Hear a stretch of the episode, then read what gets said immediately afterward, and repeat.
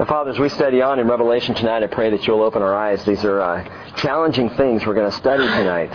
And I pray that you would give us complete understanding. And as we prayed for this morning, Father, I don't pray for knowledge, I pray for transformation. I pray that you will change us from where we are to what you would have us be, the people that you created us to be. So bless your word tonight. I pray for a blessing on all of us as we study together and look into these things. Thank you, Father, for loving us. In Jesus' name, amen. We're going to be in Revelation 17. Before we get there, in fact, I have a few things I need to do before we get there. But the first is I want to read you this article. You may have heard about this uh, last week. I just downloaded this off of FoxNews.com. Presbyterians suggest gender inclusive language in worship. What does that mean? I'll read this to you. Birmingham, Alabama. Alabama. The Divine Trinity, Father, Son, and Holy Spirit, could now be known as Mother, Child, and Womb. Oh. Or Rock, Redeemer, and Friend, oh. as some Presbyterian Church USA services under an action Monday by the church's National Assembly decided. Delegates to the meeting voted to receive a policy paper on the gender inclusive language for the Trinity, a step short of approving it. That means church officials can propose experimental liturgies with alternative phrasings for the Trinity. But congregations won't be required to use them. This does not alter the church's theological position, but provides an educational resource to enhance the spiritual life of our membership, Legislative Committee Chair Nancy Olthoff, an Iowa laywoman, said during Monday's debate on the Trinity. This is what happens when committees form. Goes on to say, uh, the Assembly narrowly defeated a conservative bid to refer the paper back for further study. So I, I want you to understand, I'm not trying to bash on the Presbyterian Church USA. Uh, there are those in the Presbyterian Church USA who are completely against this. However, it has been um, proposed. Uh, a panel that worked on the issue since 2000, so for the last six years, they've been working on the issue of the language for the Trinity, and they said the classical language should still be used, but added that Presbyterians should also seek fresh ways to speak of the mystery of the triune God, to, quote, expand the church's vocabulary of praise and wonder. So one reason is that uh, limited uh, one reason is that limited language to the Father and Son, quote, has been used to support the idea that God is male and that men are superior to women, the panel said. Yeah, I have no problem with that. Um, just kidding. Just kidding. Conservatives responded that the church should stick close to the way God is named in the Bible and noted that Jesus' most famous prayer was addressed to our Father. Now, besides mother, child, and womb for the Father, Son, Holy Spirit, rock, redeemer, and friend, uh, they also propose lover, beloved, and love, creator, savior, sanctifier, king of glory, prince of peace, spirit of love, and early in Monday's uh, business session, the Presbyterian Assembly sang a revised version of a familiar doxology, Praise God from whom all blessings flow, that avoided male nouns and pronouns for God. So that's in the Presbyterian Church of the USA. I read that to you because it falls right in line with what we're going to study tonight, and that's religion. We're going to look at religion, and you're going to see it in Revelation 17. Father, Son, Holy Spirit could now be, at least in one branch of the church, referred to as mother, child, and womb. Uh, let's just double check here how Jesus referred to the Trinity. Matthew 18, 28, 18 through 20, Jesus came up and spoke to them saying, All authority has been given to me in heaven and on earth. Go therefore and make disciples of all the nations, baptizing them in the name of the Father, masculine, and the Son, masculine, and the Holy Spirit, masculine, teaching them to observe all that I commanded you, and lo, I am with you always, even to the end of the age. Now, Jesus was not a chauvinist, and I'm not trying to be chauvinistic in saying that God is God as a father is masculine in verbiage, but throughout the Bible, that's how he's referenced. It's like saying, you know, Pastor Rick as a man is just a little bit too intimidating as a pastor, so we're going to start referring to Pastor Rick in the generic sense. Please don't do that, because I happen to be a man. That's what I am. It's who I am. It, you know, it's, it's what I was created to be. My wife, wonderfully, was created to be a woman. Wouldn't work out real well for me if it wasn't that way. It's looking at the way God is characteristically in His nature and trying to alter that. The Bible's very clear. God was very clear. He, for His purposes, chose to be seen as Father. Chose to be seen in the flesh as Son, chose as His Spirit to be the Comforter, and though there are feminine aspects to the Lord, definitely, He has chosen to place Himself in a male perspective and I don't see altering that as a real good idea. Jesus wasn't talking about religion when he said to go and make disciples in all the earth. Jesus was talking about relationship, a life-saving relationship, person by person, disciple by disciple in the world. And a relationship with Jesus is not predicated on who you want him to be, it is predicated on who he is. Period. And what I think about Jesus is actually irrelevant. Who is he? And Jesus said, Who do you say that I am? To Peter. As we said this morning, and Peter blurted out, You are the Christ, the Son of the living God. And Jesus replied, Wonderful answer, Peter. You're not bright enough to figure that, on your, that out on your own. My Father told you that. Because that is the truth. Amen. Now, people will come along, as the Presbyterian Church in the USA is doing at this point, and they want to tamper with this self-determined masculine expression of Father, Son, and Holy Spirit. Why does that happen? And why do we keep seeing these problems in the church generic, the church across, uh, across the world? Why do we keep seeing these committees and these councils coming together trying to change what is scriptural?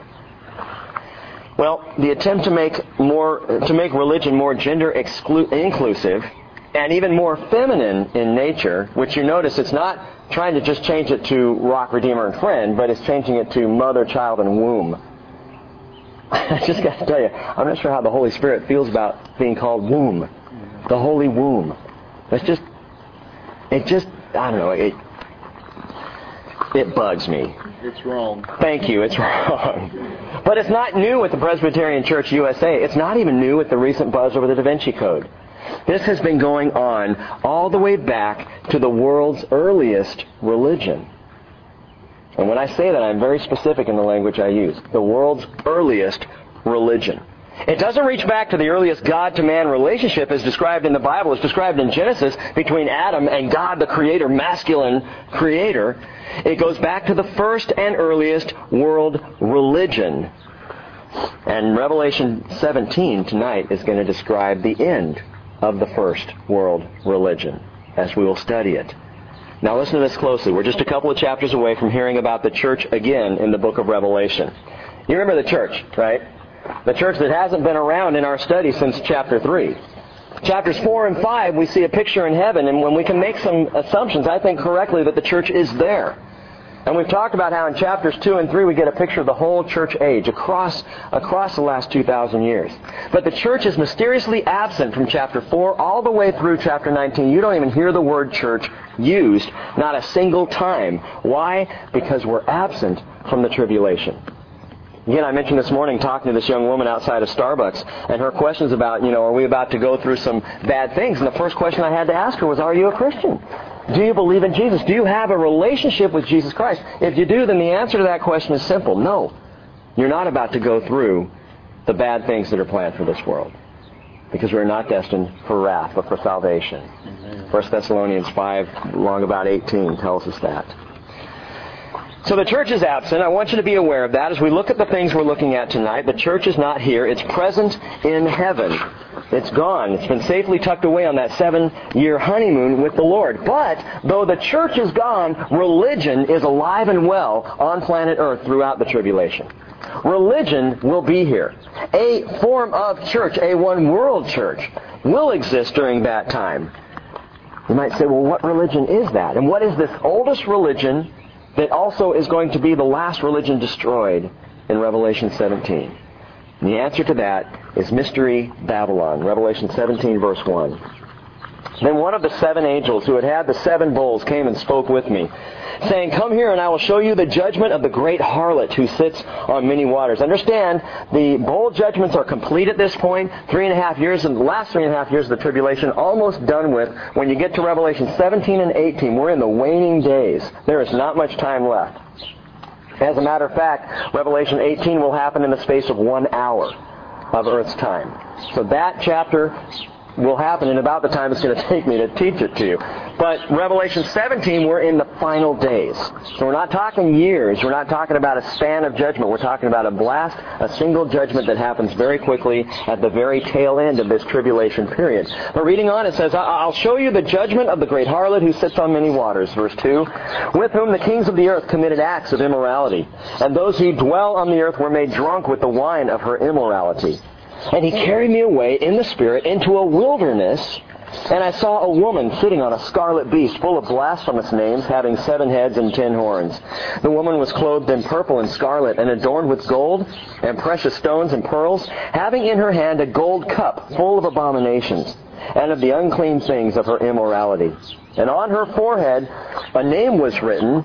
Now, the NASB says a mystery. The word a is not there. It should literally read, a name was written, Mystery Babylon the Great, the mother of harlots and of the abominations of the earth. And I saw the woman drunk with the blood of the saints and with the blood of the witnesses of Jesus. And when I saw her, I wondered greatly. Perhaps some of you are wondering greatly at this picture.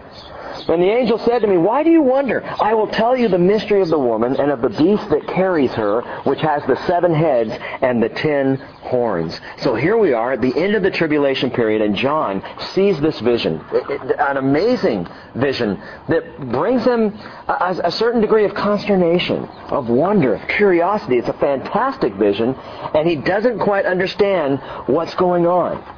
Who is this woman atop or astride the beast? What does this sign mean? John at this point has witnessed the final wrath of God played out on earth. Seven bowl judgments poured out on the planet, as we've said. And now he's carried away in the Spirit into the wilderness, not up to heaven. Remember, location's important in the study of the book. He is now in the wilderness. He is on earth in a wilderness place, and he's seeing this vision. John's always very clear about location, and I've said this before. You want to mark that as you study through Revelation. Look for the location. Make sure you know where you are. Because a lot of confusion over what the meaning is of this book has come from not understanding where you are. And John is very clear. So we're on earth in the wilderness, or in a wilderness, and he sees something that he literally can't make heads or tails of. Probably because there are so many heads and tails, and it's confusing to him. So he doesn't understand it. But before we get to what all this means, and we're going to in just a few minutes, I need to give you a brief history of religion. The Bible has been referred to by some, and I think wisely so, as the tale of two cities. The first city being Jerusalem, and that's God's city. We've talked a lot about Jerusalem over the past couple of years, really. It's seen early on in the pages of Genesis, and it's key throughout Scripture as the city God chose for himself. A quick few points about Jerusalem. It's mentioned over 2,000 times in the Bible. By the way, it's not mentioned once in the Quran, but that's another study for another time. It's mentioned over 2,000 times, and Ezekiel 5 verse 5, Thus says the Lord God, This is Jerusalem. I have set her at the center of the nations with lands around her. It's the city that God chose for himself, and the Bible states this specifically 11 times. Jerusalem is the city I have chosen, God says. 11 different times it says that in the scripture. It's the city that even bears his name. 1 Kings 11:36 the Lord says, "Jerusalem is the city where I have chosen for myself to put my name." Now, some of you may remember that when uh, Cheryl and I got back from Jerusalem, I mentioned that if you if you got an aerial view of Jerusalem, you would see the three valleys that cross through or cut through Jerusalem, and they are in the shape of the Jewish or the Hebrew letter Shem. That letter Shem for the Hebrew is the letter that means Shaddai or God. And so very literally, even geographically, God's name is in Jerusalem, based in those three valleys. It's fascinating to see that. Now, the Jewish Babylonian Talmud, that is the, the Jewish oral traditions that were written down while they were in Babylonian captivity, says the following about Jerusalem. Says, of the ten measures of beauty that came down to the world, Jerusalem took nine obviously written by someone who was sitting in Babylon thinking back to the glory of Jerusalem, the beauty of it in the day in which they lived there before they were hauled off to Babylon. It also says in the Babylonian Talmud, Israel lies at the center of the earth and Jerusalem lies at the center of Israel. And we know prophetically in the future that Jesus will return to and reign from Jerusalem. It is God's city. But in this tale of two cities, beginning in Jerusalem, running all the way through, or, or beginning in Genesis, running all the way through Revelation, there is another city with a dark past and a very dark future, and that's Babylon. Babylon. For as much as Jerusalem is God's city in the scriptures and in history, Babylon is Satan's city. In the Bible, Babylon is mentioned over 300 times from cover to cover. We've already mentioned or heard Babylon's name mentioned twice in Revelation, and neither one was positive. Revelation 14:8 tells us another angel, a second one, followed, saying, "Fallen, fallen is Babylon the Great, she who has made all the nations drink of the wine of the passion of her immorality." And Revelation 16:19 tells us that Babylon the Great was remembered before God to give her the cup of the wine of his fierce wrath. So what we're told in verse 19 of Revelation 16, now we see unfold in Revelation 17. Babylon, the mother of the harlots of the earth, now is going to drink that cup of God's wrath. We have an indication of how Babylon ends, and we're going to look at that in a few minutes again tonight. But how did Babylon begin? What's the history there? Some of you know this. And what does it have to do with this age-old, mysterious pagan religion? I'm going to give you a little background tonight. Some of this you may have heard earlier in our study, back, back when we looked at Thyatira in Revelation 3. But going back to the beginning, and just track with me carefully on this tonight, Babylon was founded by an interesting and infamous personality. Does anyone know the name of the guy who founded Babylon? Nimrod. Nimrod. Excellent. Nimrod was his name. Genesis chapter 10, verse 8 tells us now Cush, remember, there were three sons of Noah, one being Cush, um, son or grandson? Grandson. Grandson, right. Cush, being a grandson of Noah, it says, became the father of Nimrod, and he became a mighty one on the earth. The Bible says he was a mighty hunter before the Lord. Therefore it is said, like Nimrod, a mighty hunter before the Lord. And the beginning of his kingdom was Babel, and Erech, and Akkad, and Calneh in the land of Shinar. Shinar is Iraq. Babylon is in Iraq. Even ancient Babylon, the remnant of it is in Iraq today. And if you were to go there, you could see it. But what's interesting is he's called a mighty hunter before the Lord. Nimrod is. Before is best translated in the face of or against. For Nimrod was against the Lord. The very name Nimrod means we will rebel. So Nimrod comes along in Genesis 10 and tells us, and he builds this, this city. And then he founds in this city a tower. A tower that the city was built around. The tower was called Bab El, which means gate of God. Bab El. And Genesis 11 verse 1 tells us the following, the whole earth was of one language and of one speech. And it came to pass as they journeyed from the east that they found a plain in the land of Shinar, and they dwelt there. Then they said to one another, Go to, let us make brick and burn them thoroughly. And they had brick for stone and slime they had for mortar. And they said, Go to, let us build a city and a tower whose top may reach unto heaven. Now, Babel, the Tower of Babel, was not built up to heaven. It was built unto heaven which tells us the purpose, purpose of Babel. Not the plan, not that it was just built to be tall, as tall a building as they could make, but it was built unto heaven. It was built for the purpose of getting a, a closer picture of heaven. It was a ziggurat, a tower for the worship and study of astrological signs. That was the purpose of the Tower of Babel. To get closer to heaven, to deepen their, the, the mysticism and the mythology and, and the idea of the, the, of the zodiac and that human designation for Bab-El, meaning gate to God, is interesting. The name Babylon itself means heaven's gate. God changed it. God's name for Babel is not Bab-El, it's Babel. confusion. The word literally was changed to confusion. It was all based, gang, in a religion, in an, East, in, in, in an ancient paganism. Ancient Babylon Mystery Babylon was the first religion on the face of the planet. It was the first pagan, anti, against God religion. World religion is always confusing as Babel became a place of confusion. World religion is always babbling nonsense. Calling the Holy Spirit the womb to me is babbling nonsense. We have a name for the Spirit, comforter, helper, paraclete in the Greek, one who comes alongside. Spirit of God, Spirit of Christ. Very clearly the scriptures refer to the Holy Spirit of the living God, not, not the womb. That's just confusion. That's babbling nonsense. And that's what world religion does. Now, as the story continues, history tells us that the man Nimrod married a woman named Semiramis. Now, some of you are familiar with this. Again, we studied it a little bit early on in our Revelation study. I need to bring this back to mind. It's important tonight. Semiramis was married to Nimrod, but unfortunately for them, Nimrod was apparently killed by a wild boar. Semiramis and all of Nimrod's people mourned by denying themselves pleasure and fasting for 40 days.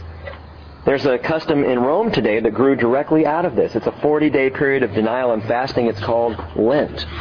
That's the history of Lent. It is pre Catholic.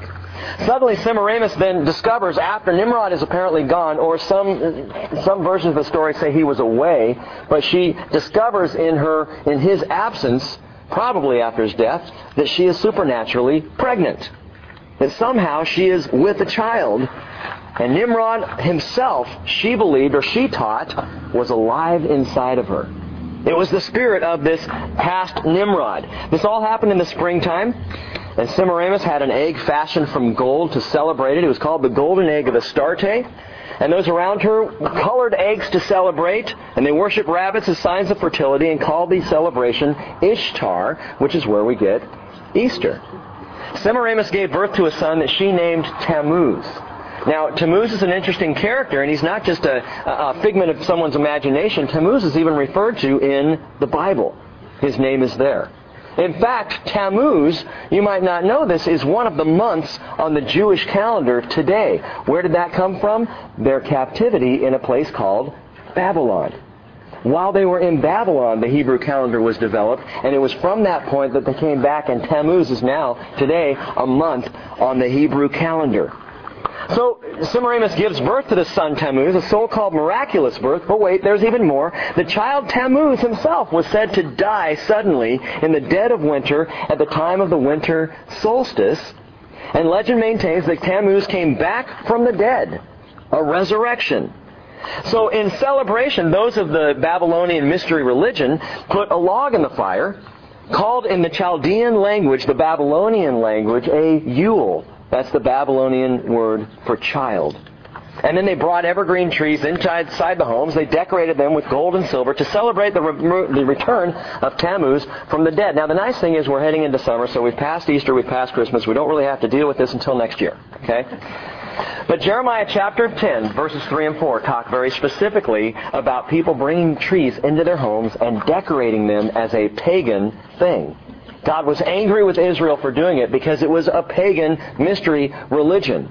It was connected to this Babylonian paganism. Ezekiel chapter 8 verse 14 talks about the women of Israel sitting in the gate and weeping for Tammuz.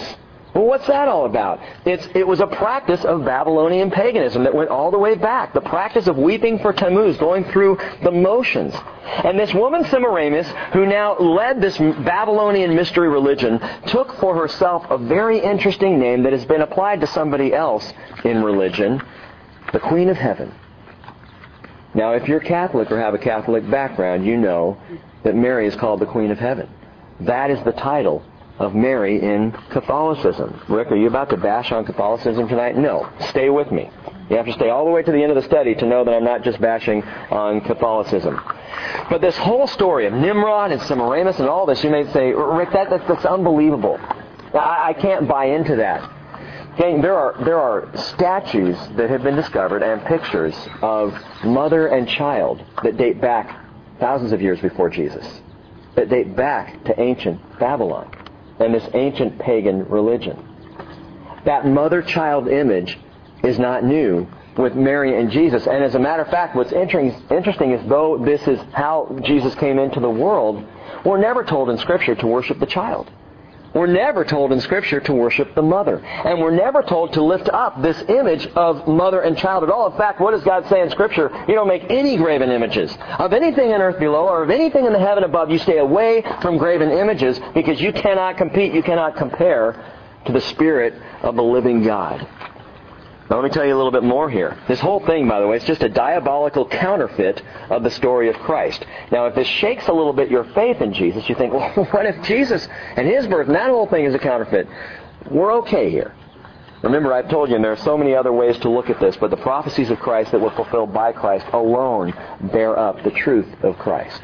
The genealogy of Christ. Remember this in Matthew chapter 1, the first 11 verses. That genealogy that contains so many different ways of, of, uh, of, of sevens, the number seven throughout that genealogy. It's mind-boggling when you look at that. We looked at that earlier in our, in our Revelation study as well.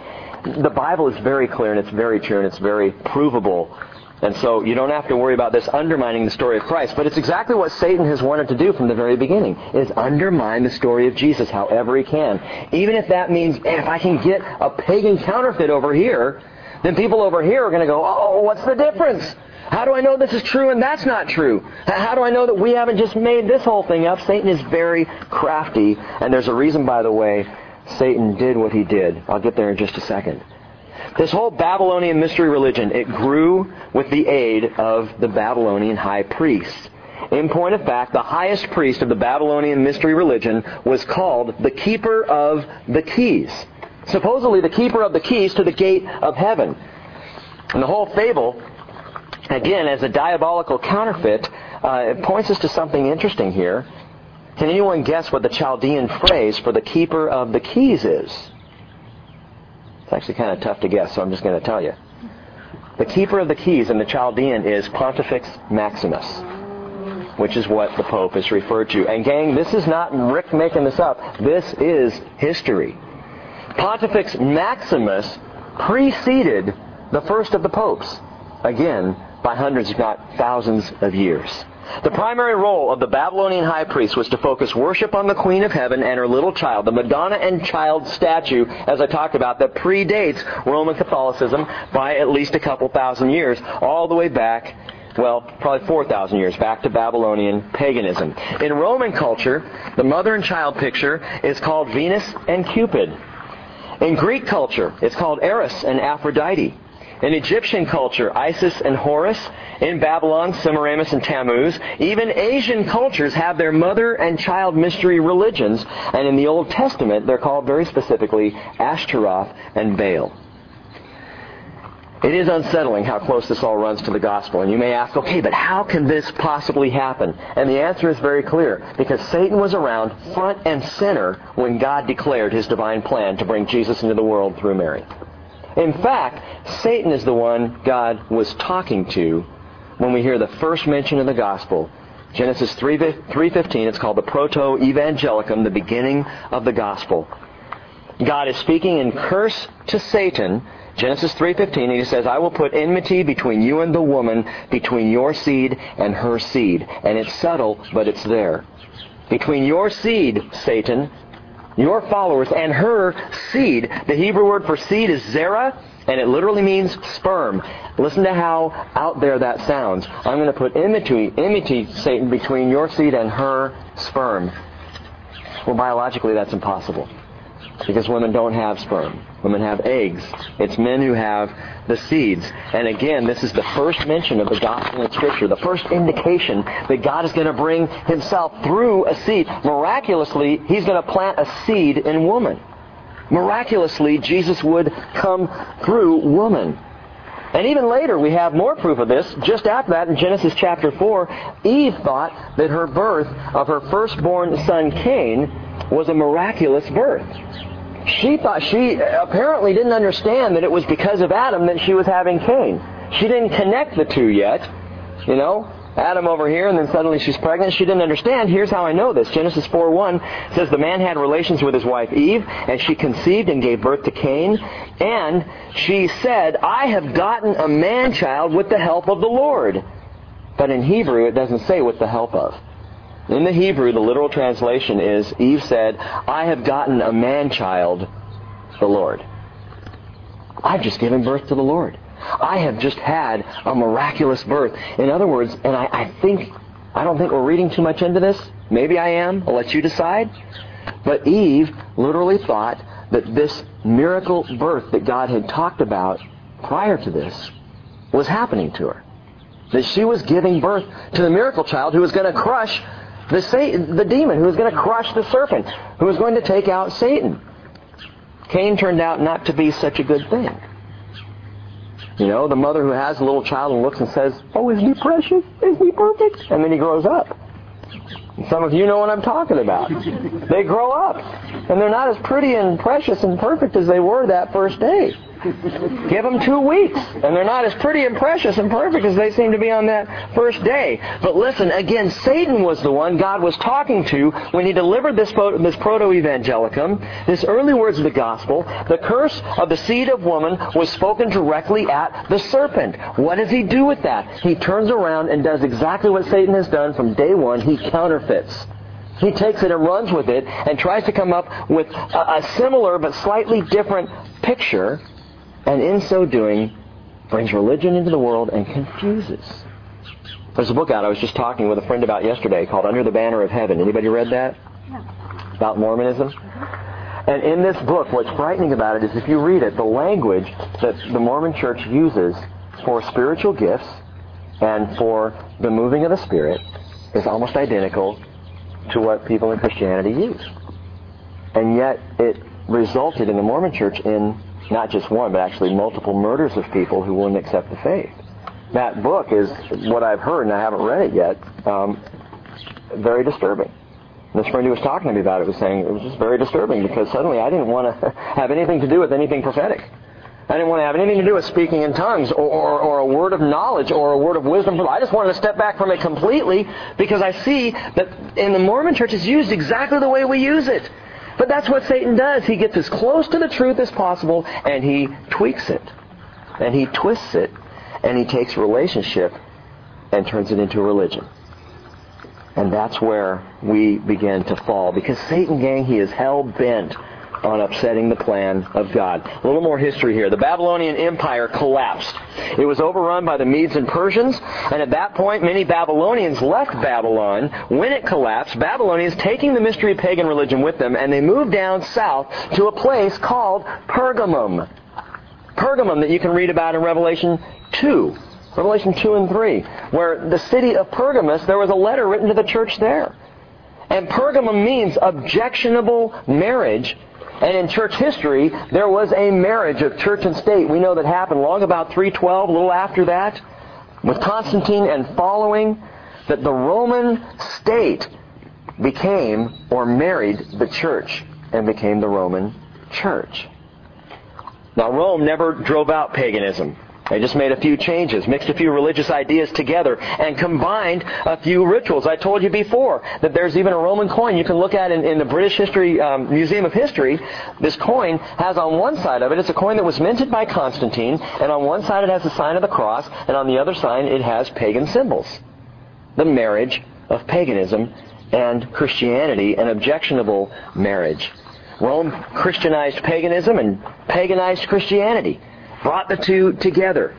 And the pagan priests, and this is what's amazing, rather than being all driven out of Rome at the time, the pagan priests kept their jobs. They just now became Christian priests instead of pagan priests. By the way, it was in 366 AD that Damasus, the bishop of the church in Rome, took that pagan title for himself, keeper of the keys, Pontifex Maximus. That was the first time it was used by a Roman pope, 366 AD. But the paganism of those days spread and spilled over into all of Christendom, and you can find traces of Tammuz and suggestions of Semiramis and even pieces of the pontiff scattered all throughout Christianity and throughout the world's religions. And Jesus gives a name finally to this historical worldwide religious system. Verse 5, he calls it Mystery Babylon the Great, the mother of harlots and of the abominations of the whole earth. Now, this is important. He doesn't call it the mother of the harlot. He calls it the mother of harlots because it's not simply one church or one denomination or one sect or one cult. Mystery Babylon is the universal culmination of all sorts of world religions. It's any time a group of people determine that they are going to go the way of man, the way of the flesh, and become religious rather than pursuing Jesus in relationship. And when that happens, that's when churches get off track, when we begin to be more concerned with religion than we are with a relationship with Jesus Christ. Let me give you four notes now on the mother of all harlots. Revelation 17, going back to verse 1. Four notes on the mother of all harlots. Number one, she has a universal power.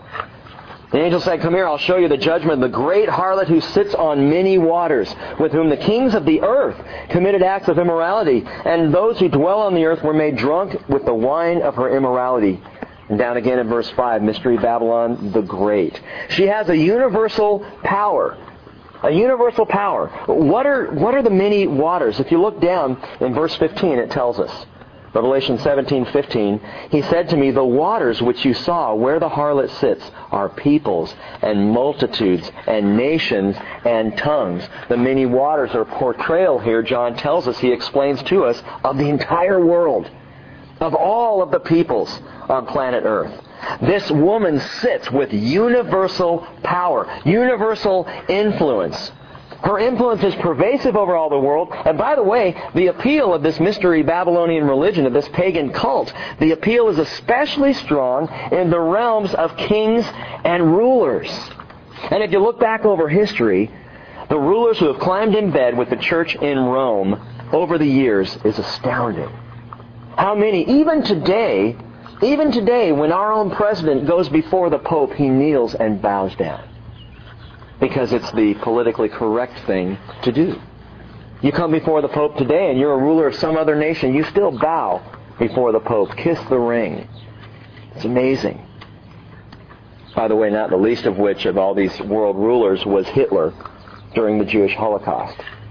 Hitler and the Roman Church were in bed together at that time. They were very tightly connected. In fact, the, the extermination of the Jews was directly out of Roman Catholic teaching during the time. They were Christ killers, the Jews.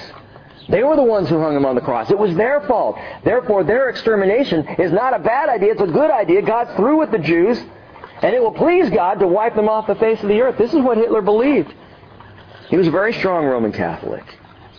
Interesting. By the way, when you think about the fact that no religious body in history has ever held the power and influence of the Roman Catholic Church, understand the word Catholic simply means universal.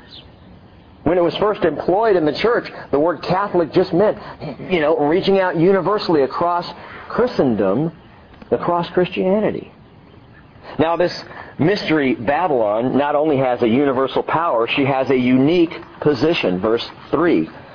I was carried away in the wilderness, he said. He carried me away in the Spirit into a wilderness, and I saw a woman sitting on a scarlet beast full of blasphemous names, having seven heads and ten horns. A unique position. This representative of pagan religion, nearly as old as time and traced all the way back to Babylon's Semiramis, is now riding on the back of a beast. Well, who is the beast? Well, we've already heard this name applied to Antichrist. But I think we're dealing both with Antichrist and his union of European states. A little more history for you. In 1948, by the way, the precise year that Israel became a nation, in that year, Holland, Luxembourg, and Belgium joined forces in what was called the Benelux Treaty. It was the first seedling, sapling, if you will, of today's European Union. Now, is that coincidental? That the same year Israel becomes a nation, the European Union is formed. At least its beginnings began there.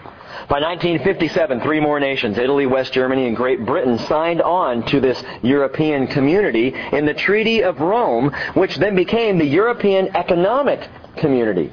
And currently, there are now some 25 nations involved in what is called the European Union, whose symbol and logo, and we talked about this in a recent prophecy study, I, I guess it's been a, maybe a year ago, whose symbol and logo is a character from Greek mythology named Europa. If you go online today and look up Europa, look up pictures of Europa, you will see a woman riding a beast. That's what Europa is. And that's Greek mythology. A woman that rides a beast. You can also find a woman riding a beast on minted European Union coins. You can find a picture of a woman riding a beast on an Italian stamp that was uh, made for the European Union. There's a Time magazine article. Uh, in fact, I have some of these pictures on my computer. If you want to see it after our study, I'll show you this.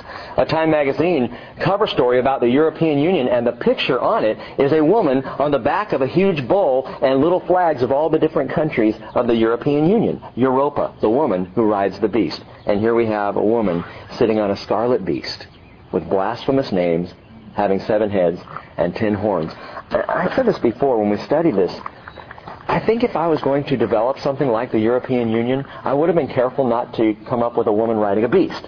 You know, someone was not reading their scriptures at the time they did it, or the reality is the prophecy, as we've said many times, is not what might happen, it's what God has already seen. It's what has happened. Mm.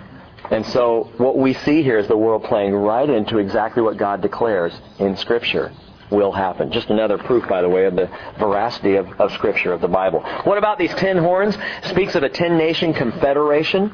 And even now, European nations are jockeying for the top ten spots. When these first three uh, co- uh, countries, Holland, Luxembourg, and Belgium, joined together in the Benelux Treaty, they called themselves the Big Ten because they were looking for, they wanted to be ten nations strong in one, one confederation of nations. And so here we see, interestingly, again, this beast has seven heads and ten horns. Now, the prophet Daniel in Daniel chapter 7 declared that an eleventh horn, called in that chapter little horn, will come along. He'll rip out three of the horns, three of the nations, three of the kings or rulers, and he will control the rest. So you have ten horns, ten nations. Three are going to be ripped out, and you see again seven heads here. So what about the seven heads? Well, hold on to your saddles and look at verse 4. The woman was clothed in purple and scarlet, and adorned with gold and precious stones and pearls, having in her hand a cup, a gold cup full of abominations. I wonder if that's a picture of a holy grail. And of the unclean things of her immorality, so not only does she have a universal power, not only does she have a unique position, but this woman riding the beast has unimaginable prosperity. Unimaginable prosperity. She's wearing purple and scarlet. These are the colors of royalty. A color originally, by the way, worn by the Caesars of Rome, and today it's the color worn by the cardinals in Rome. Scarlet was the color worn by Mystery Babylon's high priest as well. The scarlet scarlet. The woman astride the beast is incredibly wealthy. Look at verse 4. She's got gold and precious stones and pearls, the gold cup. She is a picture of wealth astride this beast. And listen to this, and I had to go back and double check this, but it's mind blowing. The church in Rome today is 97%, well, it's richer than 97% of the nations on planet Earth of the nations, not of other religions. That's, is that combined? That's even more stunning. The largest wealth in the church of Rome. Unbelievable. The Vatican is a sovereign state in and of itself, and it's within the city of Rome, and its wealth and its holdings are vast. And how did they come up with this wealth? Well, look at the history. Look at the history of the church in Rome and where it's come from. We've previously talked about everything from the sale of indulgences in the Middle Ages, paying ahead for sin to come, which people wanted to pay for, buying their way out of purgatory. There was so much fear in those dark ages, which is an apt name for the time when the Catholic Church was pervasive in its power. And in all of this, buying people their way into the papacy, or papacy, papacy, trying to get out of purgatory. This gained treasures untold. The church in that time could go, could come out against somebody, a large wealthy landowner, and say, "Sir, this guy's a sinner." In the Spanish Inquisition, people were thrown into jail for lies simply so the church could get its hands on the wealth. And so the Roman Catholic Church became vastly wealthy over the ages. By the way, the doctrine of purgatory, it didn't originate with Catholicism. Purgatory as a concept originated with Mystery Babylon, early paganism. It was there a long time before the Catholic Church adopted this idea of going to a place like Hades, paying for your sins over a certain amount of time, and then getting out. Now you might ask, Rick, where are you getting all your outside information aside from the Bible? Let me give you five books that you can jot down I'll give them to you quickly. If you need them again, I'll give them to you at the end. Five books that some are uh, easy reads, a couple of them are very, very difficult reads. Uh, Alexander Hislop wrote a book called The Two Babylons. It's a tough read, but it's very interesting. Alexander Hislop, The Two Babylons. His information is vast. Sir Robert Anderson wrote two books that you ought to have on your shelves Babylon Then and Now. Babylon Then and Now and Robert Anderson, Sir Robert Anderson, also wrote a fantastic book that I just read last year called The Coming Prince. Sir Robert Anderson was in the Scotland Yard, was an investigator, and was a very strong Christian, and he began to investigate some history. He wrote The Coming Prince back in around 1857, somewhere around there. And it's one of the best books on Antichrist that I've ever read, The Coming, Coming Prince by Sir Robert Anderson. There's another book called 50 Years in the Church in Rome by Father Charles Chiniquy, a priest who wrote of the atrocities that he saw firsthand going on in the church in Rome, in Roman Catholicism. And finally, one of the best books that you can get on this subject, and it's one of the bravest that he's written, although he's written some other very brave books as well. A man by the name of Dave Hunt wrote A Woman Rides the Beast. And that one will, it's a shocker. It's an eye opener for you, and you might want to get a hold of that one. If you don't get any of the five, get that one, A Woman Rides the Beast by Dave Hunt. So that's just some background for you where I've gotten some of this information. Going on. Who wrote the fourth one? Which one was the fourth one? 50 years in the church. Father Charles Chiniquy, C-H-I-N-I-Q-U-Y, 50 years in the Church of Rome. Verse 5. On her forehead now was written a mystery, or was written mystery, Babylon the Great, the mother of the harlots of the abominations of the earth. And I saw, verse 6, the woman drunk with the blood of the saints and with the blood of the witnesses of Jesus. When I saw her, I wondered greatly. Number four, this woman has given unbelievable persecution. The church in Rome has given unbelievable persecution. Rick, you're just targeting Roman Catholicism. Not quite. Again, stick with me. Death in the name of religion in world history is one of the great notions of paganism. Believe what we believe or you will be killed. Now this is again, this is what Islam does today. You have two choices. Submit, which is what Islam means, or die. That's it. You either join or you are, that's at least what the Quran calls for. Death to the infidel. And in, in, notions of paganism, this whole idea is brought about the greatest tra- travesty in the history of the so-called church. This phrase here, the blood of the saints, refers to all the blood spilled from God's people Israel throughout history at the hands of paganism. And this woman, this picture of world religion, histor- historically, pagan world religion, is drunk on the blood of the saints. Anyone who's ever truly given their life in faith to Jesus Christ or in faith to the Father, who has died at the hands of paganism the blood of the saints, unbelievable persecution. The blood of the witnesses of Jesus specifically then refers to, obviously, Christians who have died for their faith. And John at this point, he says, I, wonder greatly. He is overwhelmed by what he sees. Why is John so amazed and so confused by this vision? Because think about this. When John received this, the persecution was against the church. But what he's seeing is that persecution comes from the church. And he couldn't understand that. He was in a time when Rome was the enemy. John lived in a time when Christians were being slaughtered right and left for their faith in Jesus Christ and could not imagine a time where there would be a religious body that would then be persecuting Christians in this way. He lived through some 40 years of persecution. By the way, over 10 waves of persecution beginning around AD 60 and running to 312.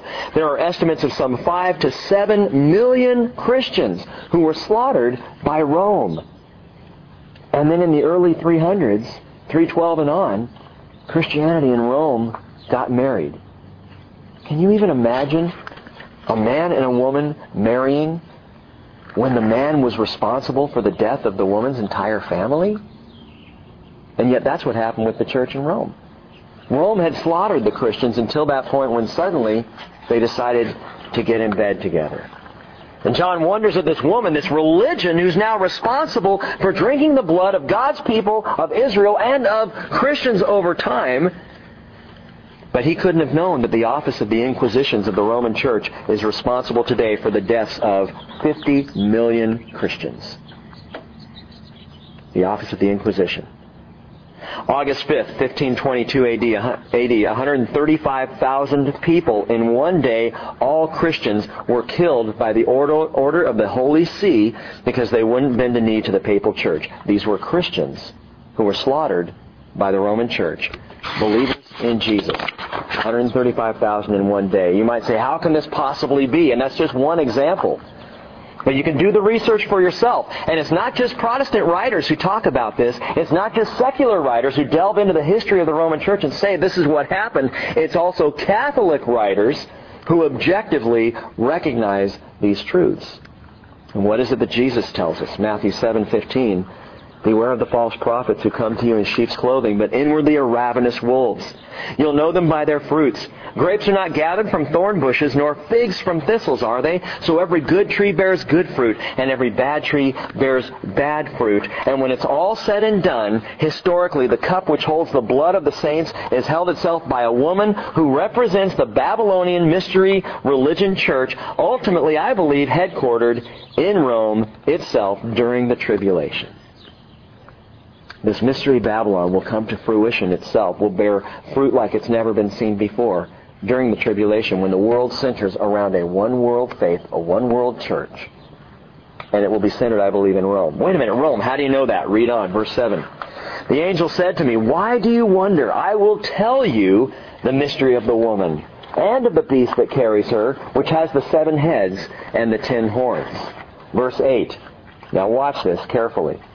The beast that you saw was, and is not, and is about to come up out of the abyss and go to destruction. Oh, that explains it perfectly. and those who dwell on the earth, whose name has not been written in the book of life from the foundation of the world, will wonder when they see the beast that he was and is not and will come. What is that saying? Who's riding who? Notice this, the woman was riding the beast, but now in verse 7, the beast carries the woman. We've seen a, a, subtle shift. I will tell you the mystery of the woman and of the beast that carries her. At first, it seems, early on in the chapter, the woman's in control. The woman's riding the beast, but now the beast is carrying the woman. The beast is taking the woman somewhere else. It seems like the beast may be using her for his own ends. Why am I saying that? Because there's something interesting here that may answer the question raised weeks back about Antichrist. You may remember we looked at this back in Revelation 13. It tells us, I saw one of his heads as if it had been slain. Revelation 13:3. And his fatal wound was healed. And the whole earth was amazed and followed after the beast. So in Revelation 13, we ask the question, is Antichrist actually going to be martyred, killed, and then resurrected? Does Satan have the power to resurrect unto life? No, we know that only Jesus has that power. And at the time we talked about that possibly it's just going to be a, a massive deception. But did Antichrist actually die? Will he actually die and come back to life? Look closely at how the angel describes Antichrist historically. Listen, he says, he was. He was. That is, prior to this revelation. He was. And is not. In other words, if we're looking at it literally, current to John receiving the revelation. You're John, you're talking to the angel, and the angel says, okay, Antichrist, he was. And he is not right now. And he is to come.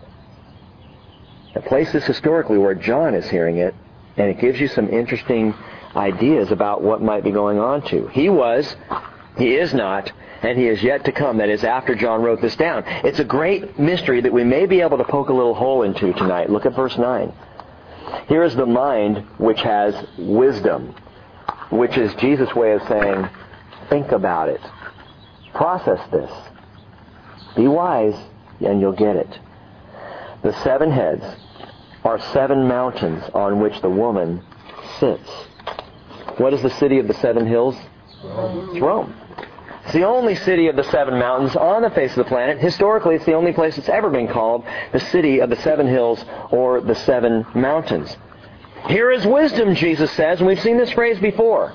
Back in chapter 13, verse 18, I'll read it to you. He says, Here is wisdom. Let him who has understanding calculate the number of the beast, for the number is that of a man, and his number is 666. Now here is wisdom. In other words, I'm going to reveal to you something of Antichrist. I'm going to show you, Jesus is saying, how to know who Antichrist is. You've been waiting for it. I'm going to tell you who Antichrist is. If you take the letters, it spells out Hillary. No, just kidding.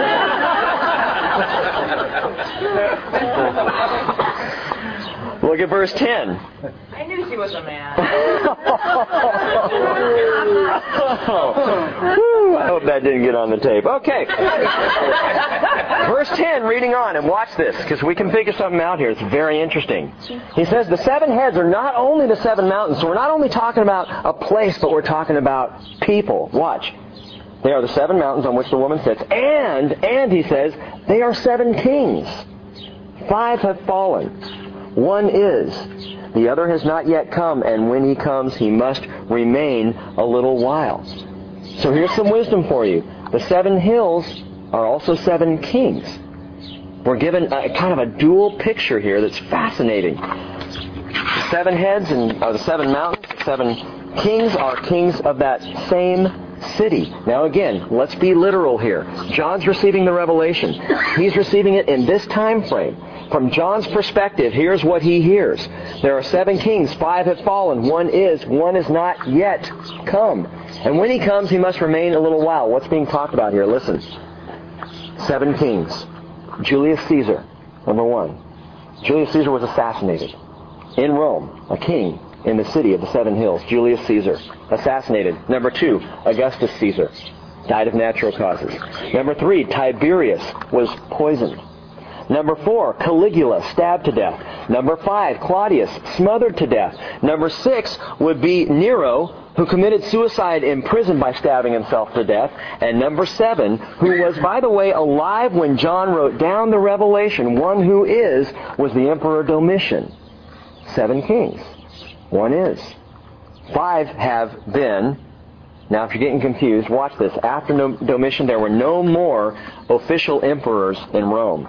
After Domitian's time, things began to break up and split apart, and they didn't have, they weren't Caesars like they were under Domitian as the last one. But listen, it says, five are fallen.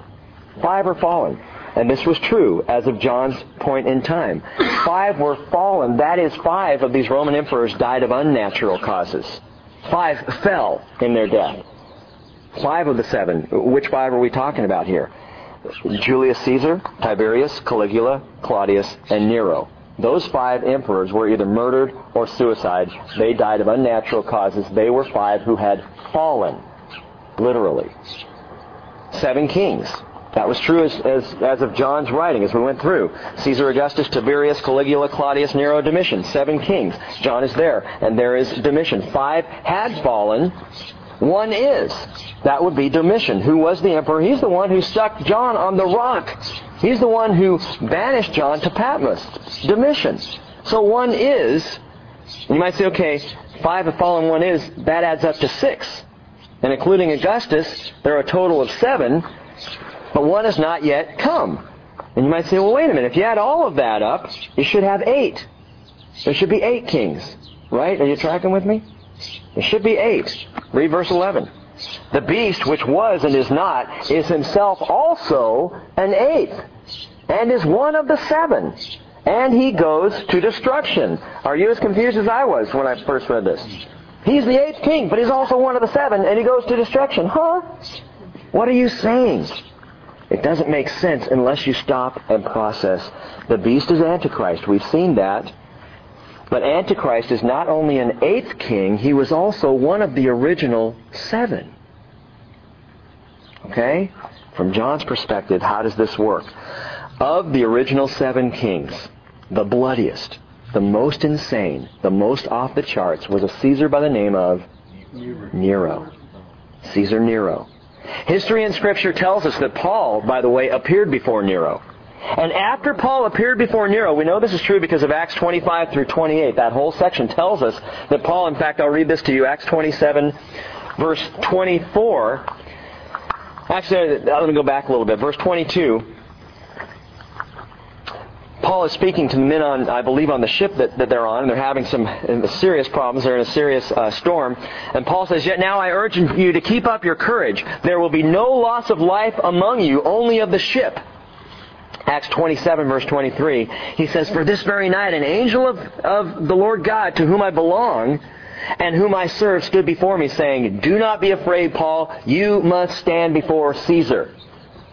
Now you might say, well, Rick, we have no record in Scripture of Paul being before Caesar Nero. Yeah, but the angel told Paul, you will stand before Caesar. You're going to Rome. So even though we don't have any more reference beyond that, we know it happened. We know it happened. Behold, God has granted you all those who are sailing with you. So Paul says, therefore keep up your courage, men, for I believe God that it will turn out exactly as I have been told.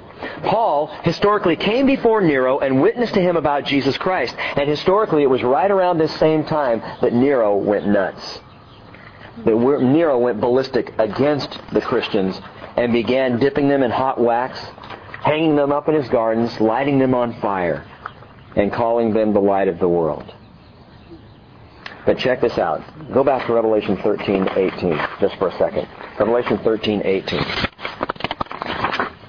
guys are doing great tonight. Revelation 13, 18. Here is wisdom. Let him who has understanding calculate the number of the beast.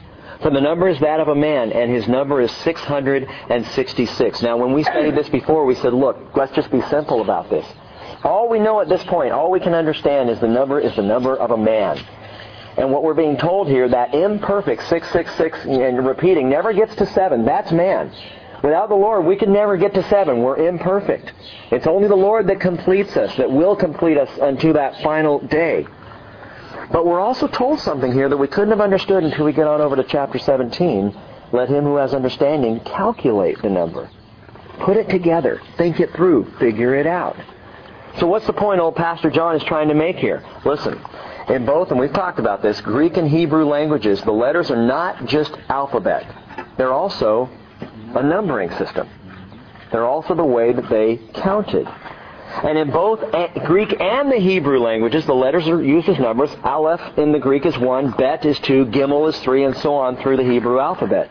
When you add up Caesar Nero's name in the Hebrew using the letters as numbers, each letter standing for a number, it equals 666.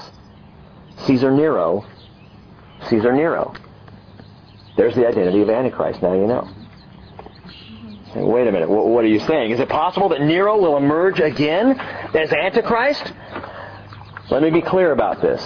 I personally believe, and this is Rick, not the Lord, but I believe that it's possible that the spirit that was in Nero is the spirit of Antichrist. Is the spirit that will possess the man that will be Antichrist, as we read of him in Scripture. There is a point that Antichrist the, the spirit that, that demonizes Antichrist, that, that, that possesses him, there is a point where that shifts and Satan himself indwells Antichrist. But the spirit, the spirit of Antichrist, I think may well be the same spirit that possessed Nero and brought about the slaughter of so many Christians under his rule. That same evil, perverted, persecuting spirit maybe the same spirit, not only in Nero, but later in Antichrist. Remember, this spirit, where does it come from? It comes up out of the abyss. The spirit of Antichrist, we're told, came up, go back to chapter 17. The beast you saw was, that is in Nero, and is not, that is right now, John Nero's dead, so the spirit is not uh, available, it's not around right now, and is about to come up out of the abyss and go to destruction. So the spirit of Antichrist is going to come out of the abyss where he's been all this time. And I believe at that point will indwell Antichrist. It will be the same demonic spirit that dwelt in, in Caesar Nero. Now you might, if you think back, you might recall that I made a comment that Judas had the spirit of Antichrist. 1 John chapter 2 verse 18, John says, Children, it is the last hour. And just as you have heard that Antichrist is coming, even now many Antichrists have appeared. From this we know that it is the last hour. So what is the real spirit of Antichrist? Let's bring this all together. The real spirit of Antichrist is religion. It's religion. It's the religious spirit. That spirit. You see, Nero didn't need the Jesus that Paul spoke of. That's religion. Judas couldn't stand weakness and so betrayed Jesus. That's religion. Cain, going all the way back, had to bring the fruit of his labor instead of the lamb of God's doing, and that's religion. It all points to the same type of spirit. The spirit of Antichrist is a religious spirit. Read on verse 10 or 12. The ten horns which you saw are ten kings who have not yet received a kingdom, but they receive authority as kings with the beast for one hour. That is for a very short period of time. And verse 13 says, These have one purpose, and they give their power and authority to the beast. So in a very short amount of time, in the tribulation, ten world rulers, overseen, overthrown really, by Antichrist, and give all of his, all of their focus, their power, their kingdoms to the beast. Now at this time, after their one purpose, they've given their power and authority to the beast. They have their authority for one short hour. And then, and then after this, Jesus will appear on the scene. And all the world forces will be gathered together at Megiddo to f- turn their futile fury, fury on Jesus. And how do we know that? Continue on. These will wage war against the Lamb. And the Lamb will overcome them because he's the Lord of Lords and King of Kings. And those who are with him I really like this. Those who are with him are the called and chosen and faithful. Amen. That's you, by the way. The called, the chosen, the faithful. You're going to be with him when he stamps out the world forces at Armageddon. You're going to be there. Cool. I'm in the Lord's army. You ever sing that when you were a kid? and I may not fight in the infantry, but man, I'm going to be there going, yeah, that's my Jesus. go, Jesus. I'll just stay back here on my horse. You go. Read on verse 15 says, He said to me, The waters in which you sit are where the harlot sits. Uh, the waters where you saw where the harlot sits are peoples and multitudes and nations and tongues. So the chosen, the faithful, they're with Jesus when he returns. It's another biblical hint that we are there when he comes back. We're going to see that in chapter 19. But verse 15 again reminds us that this is a worldwide movement. This involves the world. The word, by the way, interesting, ecumenical, used often in Christianity, is derived from the Greek church, uh, Greek term oikoumene, which means the whole inhabited world. The whole inhabited world. Now, understand this. I am all for unity among churches belonging to Jesus Christ. And we've talked about that. The Bridge is not the only church in this region. There are many excellent churches around, and I'm all for us banding together for the sake of the kingdom to bring the word to people who need to hear the word. To bring salvation through Jesus Christ. And so we don't sit in judgment of other churches that claim and belong to Jesus. But what I'm not for is unity at the cost of compromising our belonging to Jesus Christ. That's ecumenicalism. That's saying, you know what, we're going to band together with anybody who calls himself a church, like the World Council of Churches. We're just going to be part of the big picture, loosely connected. And I'm sorry, if you're not for Jesus, you're not for the same Lord that I'm for. That's where unity is found. Unity in the person and in the name of Jesus Christ. I will unify with anybody who claims Him as Lord and Savior, absolutely. Amen. And in that place, salvation can come to the world. Jesus said in John 17:22, "The glory of which you have given me, I have given to them." That they may become one, just as we are one. I and them and you and me, that they may be perfected in unity, so that the world may know that you sent me and love them, even as you have loved me. And so unity is critical. But gang, listen, Jesus himself never acted outside of the will of the Father. John 5:19. He said, Truly I say to you, the Son can do nothing of himself unless it is something he sees the Father doing. For whatever the Father does, these things the Son also does in a like manner. And so I follow up with that saying the church can, the church should never act outside of the will of Jesus. As long as we're functioning in the will of Jesus, man, I will unify with anybody. Once you stepped outside of the will of Jesus, we cannot be unified as brothers because we're not brothers unless we're brothers and sisters in Christ Jesus. But that's what religion does. Religion is all about acting outside of the will of Jesus. It's about denying His grace for ritual. It's about gaining works to secure a false sense of righteousness, and it plays right into the plan of the beast, which is to rage against the Lamb and what He did and His perfect, finished work at the cross of Calvary. Any work that we try to do beyond that for the sake of salvation or personal righteousness is false religion. And we are not called to religion. We are called to a life walking relationship with Jesus. That's what He wants for us. That's what I want with Him. But look now at how the beast, which is world power, responds to the woman, which is world religion. The beast is world power. The beast is political power. The woman is world religion. That picture we've talked about of Semiramis, of early Babylonian paganism and mysticism. But the beast responds to the woman when he's finished with her this way, verse 16. And the ten horns, which you saw, and the beast, these will hate the harlot, and will make her desolate and naked, and will eat her flesh, and will burn her up with fire. Listen, gang, people may be religious, but ultimately people hate religion. And without naming any churches, although I've named Roman Catholicism quite a bit tonight, I have known many people who were religious in nature and hated going to church. Are you religious? Yeah, I'm church every Sunday. I hate it. It's so boring. And why are you going? Go somewhere where you can be joyful, where you can experience some of the fruit of the Spirit, where you can be in relationship with Jesus Christ. That's, that's fellowship. That's relationship. It's not religion. But religion, religion is hated. Secretly, all through the tribulation, though Antichrist and the world leaders will seem to be in league here with Scarlet O religion, the world political power system and Antichrist ultimately are going to devour and destroy her.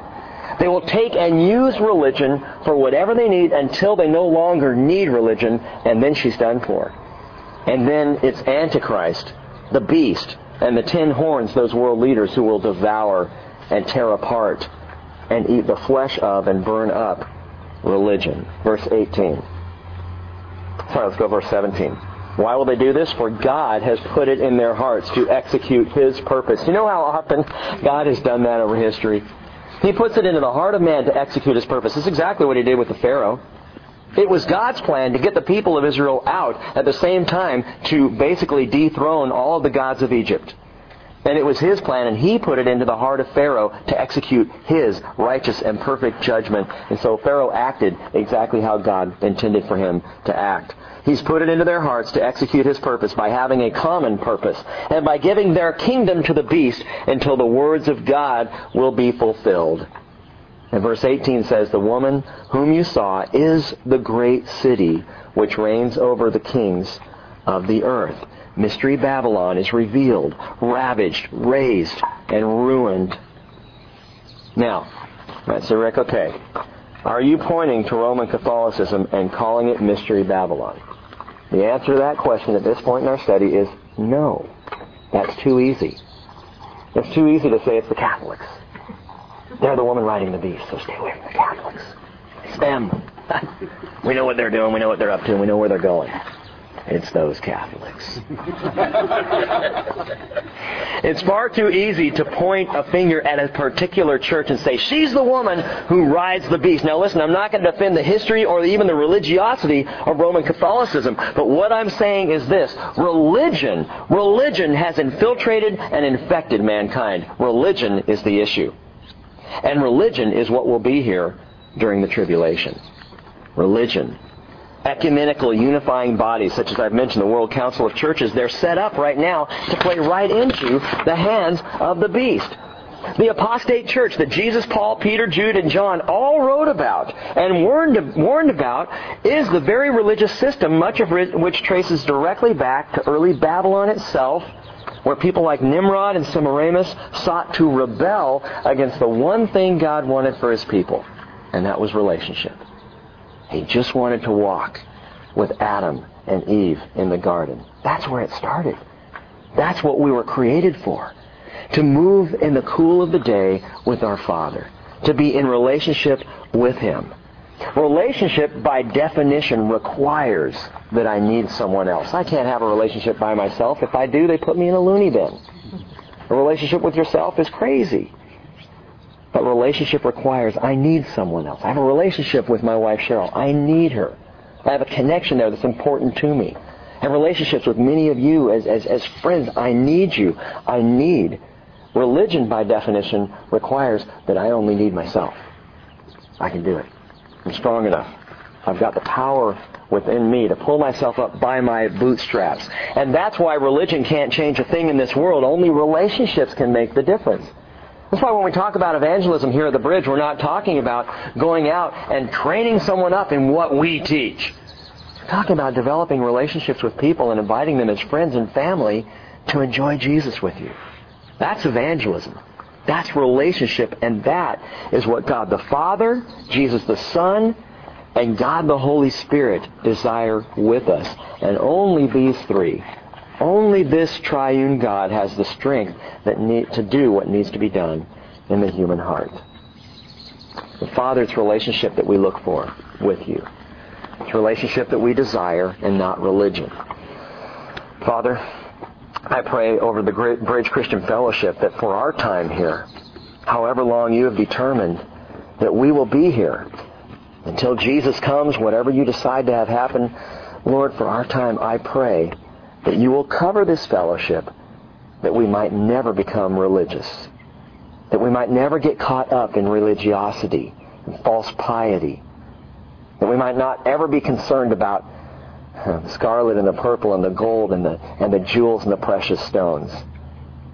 That wherever we are, whatever we do and whatever you call us to, we be satisfied only with the filling of your Spirit, the presence of Jesus among us. That we would find our joy not in physical things as religion does, but in the spiritual things, which is all about you. Lord, thank you. You've taken us through a tough chapter. But I pray that we will take home tonight that sense that you want to walk with us. We talked about this morning, you were with us in the past. You're with us right now. You will be with us in the future. That's what we need. And we praise you, Lord, in Jesus' name. Amen.